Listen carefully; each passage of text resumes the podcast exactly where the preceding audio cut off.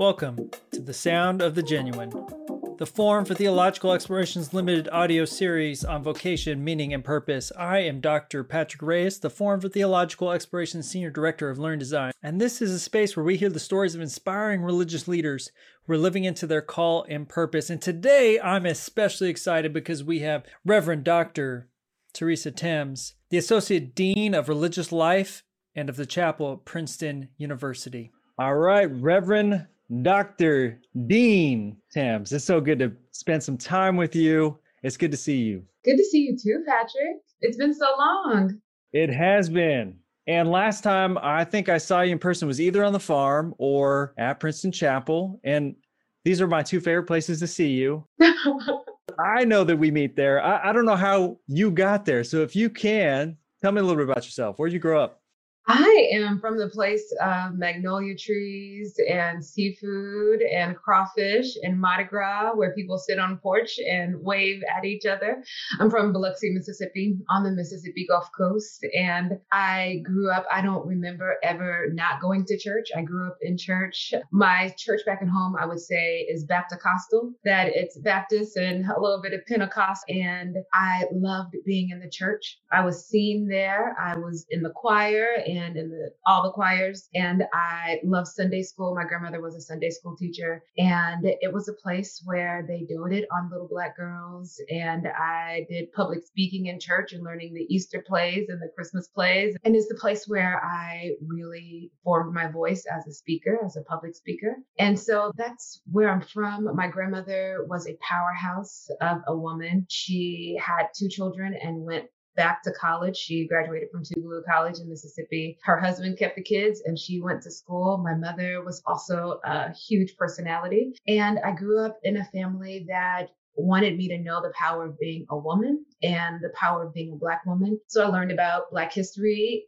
very young, had to learn all the verses of Lift Every Voice and Sing. And so this is the community where you knew everyone in your street, everyone knew you in your neighborhood. And it was the place that I didn't know how how bad Mississippi was until I left Mississippi and I was like this wasn't so bad. But being born and raised in the place and the time really formed my identity in ways that I appreciate so much more now than I could have been able to understand then take me a little bit to that experience paint a picture for me that what's the drive to church like? I mean i'm seeing this multi-generational church. Is grandma in the car with you or you just see her when you're there? Tell me about after church. Um patrick it's way smaller than that. The church was down the street from our house so we walked to church. And it was an intergenerational church where i learned the hymns of the black baptist church.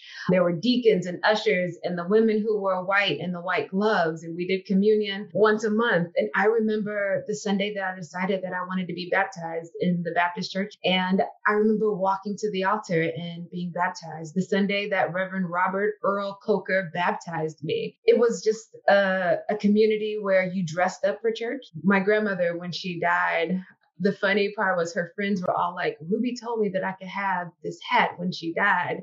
So black women in their hats. And my mother was a singer, Patrick. She could sing. And mother had struggles with drug addiction. So I was raised by my grandmother.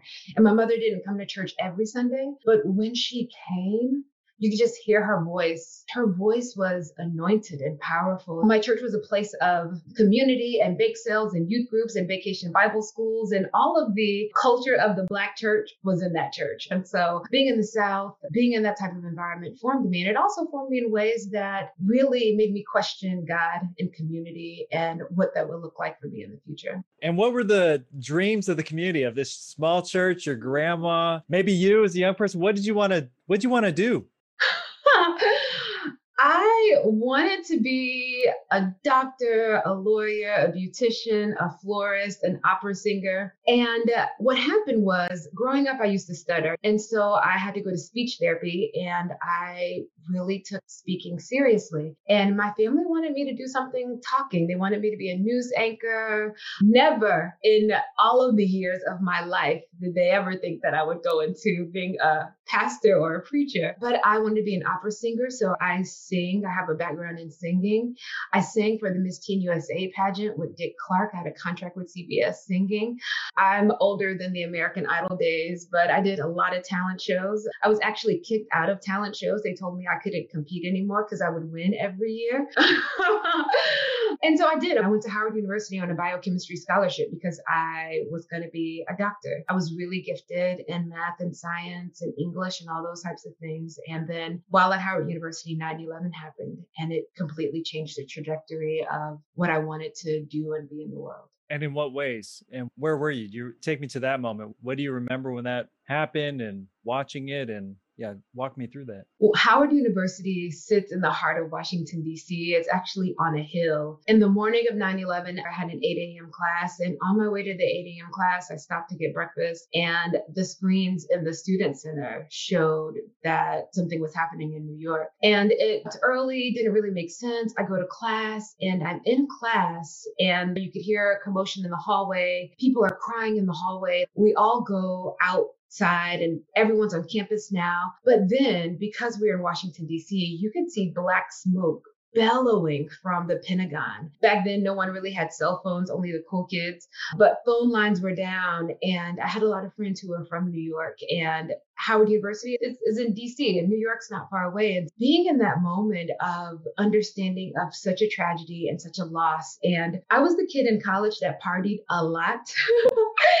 and I also never missed church on Sunday because that's what we did. Like I went to church. And I also, my friends knew me for telling Bible stories. Like in the middle of the night, we'd all be in the dorm room. I would tell these fireplace Bible stories. And so when this day happened, my friends were looking for me because I was now looking back, I was like their chaplain in this way. And I led all my friends to the university chapel and there was this this gathering there, but I spent weeks after 9 11 gathering my friends and holding this space for them. And an incident happened where when we were going into the chapel that day on 9-11 my very best friend is sunni muslim. And there was some back and forth about her being able to to come into the chapel with us. And i was just like oh no not my jesus. Like it just really made me think about Christian faith and identity and community and other faith communities. And it made me curious about her Muslim identity and being Black. And so I started going to Juma prayer services on Fridays with her. I really started to expand and think about like,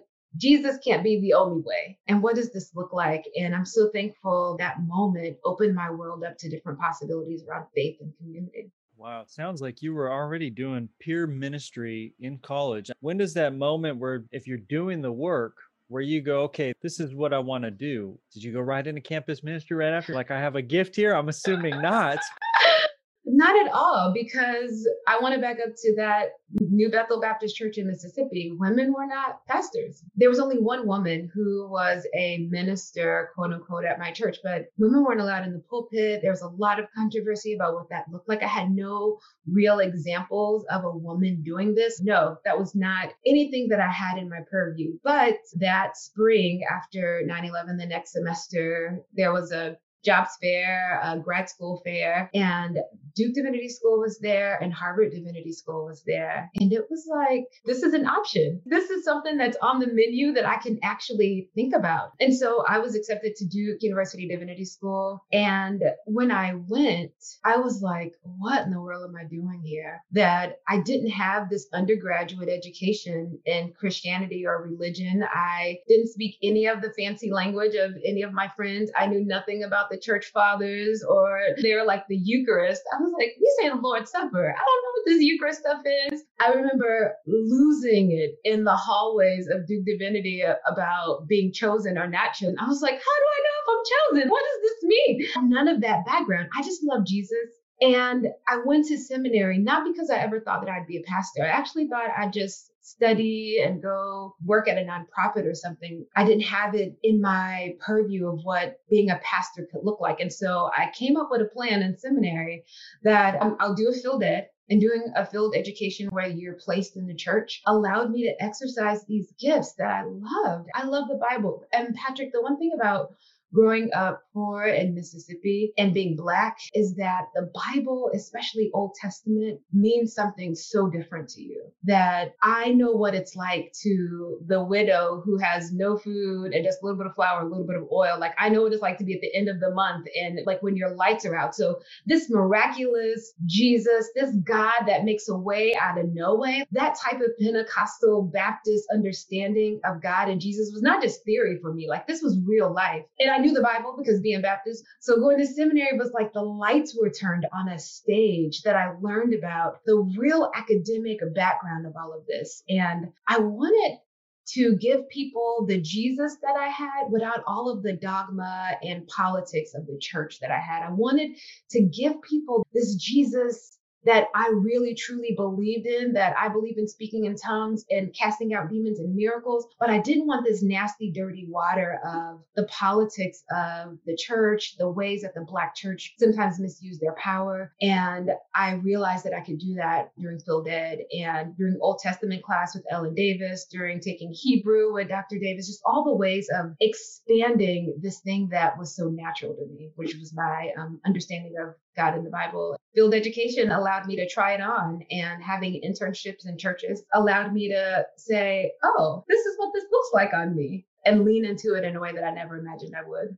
What pieces of those field ed sites, like what, what pieces of the ministry fueled you? Was the preaching? Was the people? What was it that made you come alive doing that work? It was two two things. One, my first field ed was at a Black Baptist church in Durham, First Calvary Baptist Church with Pastor Davis, and the power of the Black church, just on every issue, from the school board to the environment to drug dealing to the police, like the way that Pastor Davis was so engaged in the well-being of the city and the well-being of the church.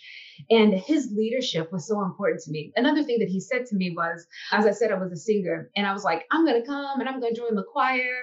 I'm gonna do this. And he was like, oh, you can't join the choir. But I was like, I can sing, Pastor Davis. I'm a singer. And he was like, You can't join the choir because if you come in here singing, they will only see you as a singer. I need you to come in and I need them to see you as a minister. And that was so important because it did. It positioned me in a different way of being the young girl from seminary that sings to, oh, this is a minister who I need to listen to and take seriously. So one was the power of the church to really make moves in the community. And my second field ed was the exact opposite. It was an all white United Methodist church on the Outer Banks of North Carolina. They never had a black intern before. They asked for a cross racial appointment and I'm all for trying new things. And I went to this church and I'll never forget my first Sunday. I do the prayers or whatever and at the door they're like, you speak and read so well. And I was like, yeah, I'm college educated. I should. But the power of that congregation was the importance of relationship, that being in the South, we talked to everybody, building relationships and talking to people. And so my entire summer on the Outer Banks, all I did was build relationships. I had long dreadlocks that were gorgeous at the time, and I used to wear them curly.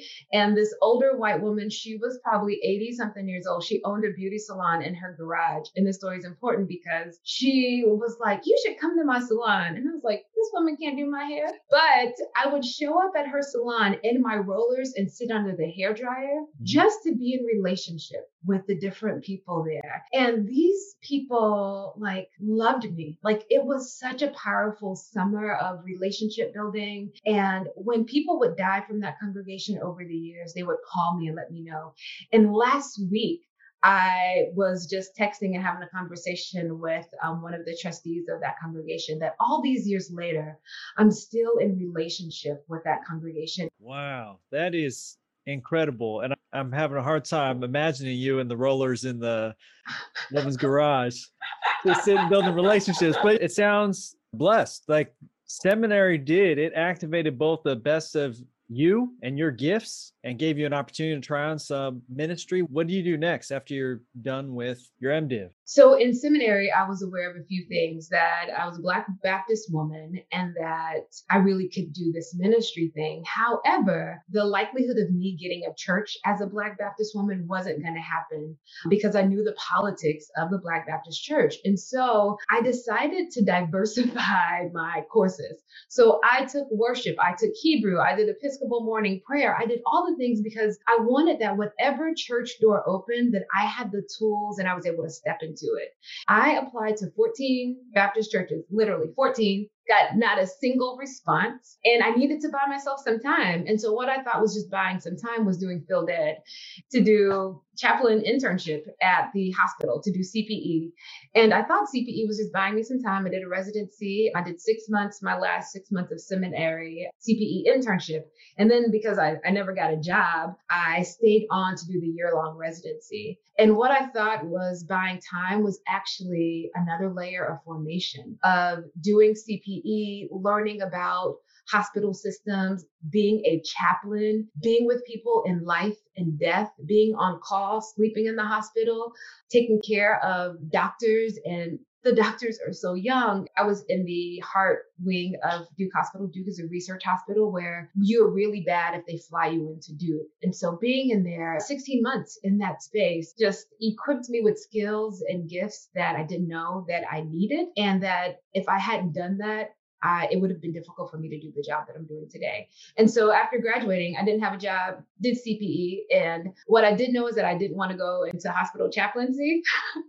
but what I did know was that I had this expansive knowledge of how systems work and where ethics fell in a system and how to go into rooms and talk to people and how the patients rotated because it's a hospital but the people that people don't think about when they think about CPE are the doctors and the nurses and the social workers. And those people became my number one congregation. That those became my people of care. Wow. Wow. CPE. I mean, I know the expanding those skills and gifts. I'm imagining patience, listening, having tough conversations. Those are never tough conversations. Uh, you mentioned ethics. I can't imagine being in the heart wing where folks are in real dire situations. I imagine it prepared you for whatever was next what do you do? I mean, it sounds like you've gotten a, a, nice sampling of ministry. Like your leadership skills have been rounded out much earlier than most folks have, have that happen. What do you do next with all these skills and, and new experiences? I take a job, any job, because I'm desperate. And I went on Idealist, Indeed, like this website, Indeed, and there was a job posting for a children's minister at a church in Washington, D.C. And I was like, my grandmother was a Head Start teacher for 25 years. I don't like children, but I can do this job. I'm not Methodist, but I took Methodism in seminary. Like I diversified my academic background. And so I showed up, they hired me for this job. And it's Foundry United Methodist Church. I knew nothing about how historical it was, what uh, power. I knew nothing. I just showed up to take this job, and I started out at Foundry as their children's pastor. Foundry was also it was an all-white Methodist church in Washington D.C. I knew D.C. because I'd been there for undergrad. It was like going back home in a way, and I'm so thankful that the senior pastor was Reverend Dean Snyder. And the one thing that Dean Snyder did for me then was he saw my gifts as a leader and I was doing children's ministry, but also was doing leadership development. And my job began to change. So I went from being the children's minister to the Christian education person. And then it was like, strategically, I should probably just join the United Methodist Church. And so I'd been ordained in the Baptist Church and I started the process of being ordained in the Methodist Church. And nine years later, when I left Foundry, I was the associate minister. I'd been there for nine years, one of the longest staff members by that time. They had to hire two full time people to replace me because of how broad my portfolio had grown during that time. Like I said, I went in just taking a job because I needed a job, but I didn't realize what a pivotal tipping point it would be in the trajectory of my career. I have to ask the question that's like bubbling in my brain, which is I'm trying to I'm trying to track here. You've done it beautifully in the narrative sense that from the Baptist Mississippi roots to like two Methodist institutions in Duke and Foundry. Just for someone else who's thinking about that, I can imagine a cradle United Methodist PK saying that's going to be my trajectory. I want to go to Duke and then I want to serve at Foundry. What's that like ending up in two places where I imagine you had classmates or there were congregation members of Foundry, the pastors. This is what they had signed up to do to be in the United Methodist Church, to be in these types of institutions. What was that like navigating these systems? I think my naivete really helped me because I just went in being myself. And if I could tell anyone anything, it's stay curious and be yourself. I showed up in both of those places being unapologetically Black, asking questions, making room. And I always had this hunger to grow. And I knew that I could be a children's pastor, even though I said I didn't like children. And I also knew that, okay, I've been in the church before. And what, but what I didn't know that I say that life is a mosaic. When you're in it, you don't see the picture that you're painting until you step out was that I was building these skills of how to be in different places. Being at the hospital taught me about systems. And so then I get to a place like Foundry, which is a large church, and large churches run like systems. I knew how to put systems together. I learned about fundraising. When I was in college before 9 11, I interned with Edward Jones Investment. So I knew all this stuff about money and investments. So then when I get to a church with a large, million dollar budget, those numbers don't even phase me. Even though I grew up poor in the projects with no money, I had these skills in my head around investments and money, but it served me in being at this church. So knowing how to do budgets, knowing how to fundraise, knowing how to do development, knowing how to talk, to pitch, to organize Sunday school teachers, know how to organize trustee. That is what I did behind the scenes. And those were all things that slowly just added. And so being curious, staying open, and stepping into the opportunity. When the opportunity presented itself to me, it was like, we'll learn today. I may not know, but we'll learn today.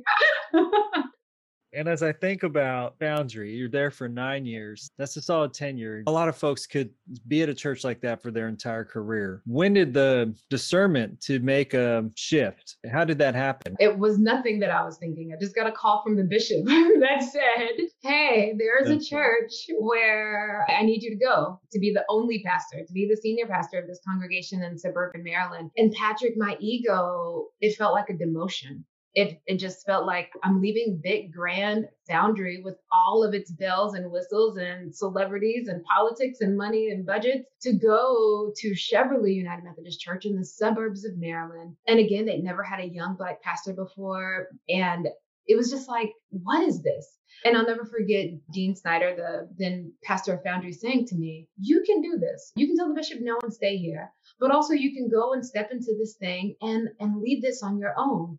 And I'm so glad that I did, Patrick, because it's one thing to be in the passenger seat when someone else is driving. It's a whole other ball game for you to be in the driver's seat. And the time that I went to Cheverly was the time when when you're the pastor, you're the person and all the leadership skills, all of the budgeting stuff, all of the all of the skills came into play at that place. And I love those people. I was thankful for those people. And I was only there for nine months before I left and went to Princeton. I had the long term vision of being at Cheverly, of really doing all these things at this church. But when the opportunity at Princeton presented itself to me, it was the marriage of my passions. And I also knew the Holy Spirit had really made it really clear to me. I believe in the Holy Spirit, um, had made it really clear to me that only thing that Cheverly needed from me was to get their ball rolling. Newton's law of motion, just get it in some motion and to show them what kind of congregation that they could be, but that I really needed to step out of that and to take this role at Princeton. And that's how I made the shift to Princeton is that someone literally called me and said, Hey, there's a position at Princeton. I think you'll be great for. it. What do you think about it? Let me just tell you personally, the personal anecdote here. I was out at Princeton. This would have been two years ago. And my father was able to join me. We were actually wandering around the seminary's campus, not the university's campus. And I've never had such an out of body experience, both with for myself and for my dad. It's carved out in what feels like the middle of nowhere, like a little castle. It's its own unique community. What was it like going from the burbs after you know leaving DuPont Circle and, and mm-hmm. DC and the busyness of political celebrity life out to mm-hmm. this Ivy League university that has so much history. I felt like I absolutely belonged here. And I say that with clarity because it's not like the road had been paved for me. I'd done the work, I was certain of my gifts and skills. It was a different institution. It was a university, but it was exactly like the church. Politics and bureaucracy, being in a place like Foundry also prepared me for celebrity. I had I'd been around celebrity, I'd been around spaces. So none of this was again, this was nothing new for me. Also, all of these dots connect. When I was in seminary, I lived on campus in the freshman dorm. I was a graduate assistant. And so I knew what it was like to work with college students. I had to bus up their drinking parties. When the Duke lacrosse scandal happened, those lacrosse students lived in my dorm. So I knew PR relations. I knew how to minister to people. I knew what it was like to be a college chaplain unofficially because I, I lived in the dorm at, at, at Duke for three years. The skills that I brought to Princeton was that I'd been a pastor. Foundry is a pretty big pulpit as far as the people and voices that come. And so even though the space isn't as grand as the chapel, I knew what it's like. Also, I did TV. I, I, I sang on the Miss Teen USA pageant. So I I did public speaking ever since I was a little girl. So I knew how to do that. And then I knew politics and bureaucracy. I knew money. So coming here, none of that was new for me. But it was like it's time for you to step into it. Step into it. I also knew what this position really needed was someone who could run a staff team. And so after being at Foundry for all of those years, I knew what it was like to cultivate and build a staff, to encourage a staff. And because I had been a hospital chaplain, I understood the different religious identities and the needs of the different religious community. And so when I came here, the first thing that I did was spend my first three or four months building relationships. I, I had a long list of people that I wanted to meet. And I learned that from my internship on the Outer Banks that summer. I just went out to lunch, did walks, met people, and built relationships. I was wondering if you could walk me through what your role is. What is being associate dean of the chapel mean on a campus that's at an R1, research intensive, my guess is a lot of very pre-professional highly intelligent students who are motivated to do the next thing. What does what does campus ministry look like in a context like that? This is not your normal campus environment. These are the children of the 1%, a lot of them. And I don't say that um, as a negative. These are brilliant students. These are students from every walk of life from around the world. Faith and religion looks very different here. What it means to be of a certain religious identity and how that impacts socioeconomics, how that impacts science. The largest student population is the undergraduate student population. And so my role as the associate dean of the chapel is that I help to do the work of the chapel on Sunday mornings. So preaching and scheduling preachers and things like that. But I'm one of the pastors for the campus in this way that I intersect with every single layer of this university from students, faculty, staff, administrators, the building services team, facilities, every single layer. In one day, I can interact with everyone on the organizational chart of this university. I also gather the Princeton affiliate chaplains, which are all of the denominational and religious chaplains under this umbrella that I hold. So that's the rabbis and the imam and the Hindu chaplain, the Methodist and the Baptist, and all of those chaplains. I bring them together once a month. I um, I say I invite them to a dance we may not all like the music. Some of us dance better than others. We may step on each other's toes, but it allows me to take the religious pulse of campus to see what's going on in different communities. And then our office, people don't think about when they think about diversity and inclusion work or diversity, equity, inclusion work, they don't think about how religious identity falls into that. And so there's a lot of conversations around housing and food and having kosher food and having halal food and food washing stations. The depth and breadth of my role is pretty expansive. And it's expansive not because it's written that way, but because I come with so many skills that I've been able to accentuate it to be that way, to fit me. It sounds like you're really living into the culmination of many calls.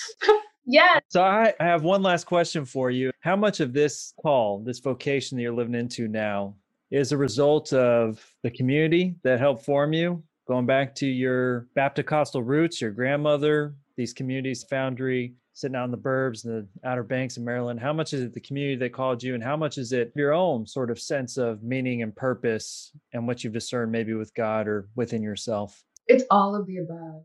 It is the marriage of all of those things that piece by piece, individually, it doesn't make sense. I was just taking the next faithful step every way along the way, I was just taking what felt like the next faithful step. There wasn't a straight trajectory of getting here. It was what was faithful. And so when I'm here, I'm able to exhale and really be in this position because it is the culmination of all of the things. And I can be pastor here. I can sit with people. Even here in this job, I sit with people during the lows of their lives and the highs of their lives. I get to bless incoming classes of students and I get to bless students who are graduating from this place. I get to lecture. People trust me with their stuff. Also, teaching a course on public speaking and I'm doing yoga. I'm now a certified yoga teacher. And so I'm doing yoga on campus with students and faculty and staff. And so all of the ways that I've chosen to show up. And if there's anything I would want to leave, Patrick, is that there is a road that's mapped out for us and people have a paradigm to put us in. But how can you stretch beyond that? to be bigger than that, to really allow yourself to sink into your truth and how your truth can also enliven any space that you enter into. That's amazing. I, I just want to say thank you so much for the stories and for sharing your life. I feel like this is both true of this conversation, but just knowing you as a human too, that I feel blessed to be a witness to a master artist and to use your words as they're painting their beautiful mosaic like i am watching those pieces come together and it is inspiring and amazing thank you for sharing uh, your story with us. Thank you, Patrick. The one thing when I think about you and myself that makes me cry is that our grandparents and our parents couldn't even pray prayers to get us into the doors that we've been in. Like, I'm living a life beyond what people could have even hoped for me. And so I bring them into the room everywhere I go. I'm humbled by what God has allowed me to to see and do in this world. Hopefully, uh, you know, our grandmas right now are sharing tea or coffee, watching us have this conversation. Hopefully, smiling. My grandma's probably laughing at me. Absolutely. My grandma saying, "Girl, what happened to your hair?" Thank you That's so cool. much, Patrick. Thank you. I just want to express my deep appreciation for listening to Dr. Thames' story. Now, we know you can find inspiration in a lot of places in your life, and we're glad you spent a little time with FTE. A special thank you to Heather Wallace and Elsie Barnhart, FT's design managers, and as always, at Yali Beats for his music. Don't forget to subscribe and share our audio series with a friend. Thank you for listening, and see you next time on The Sound of the Genuine.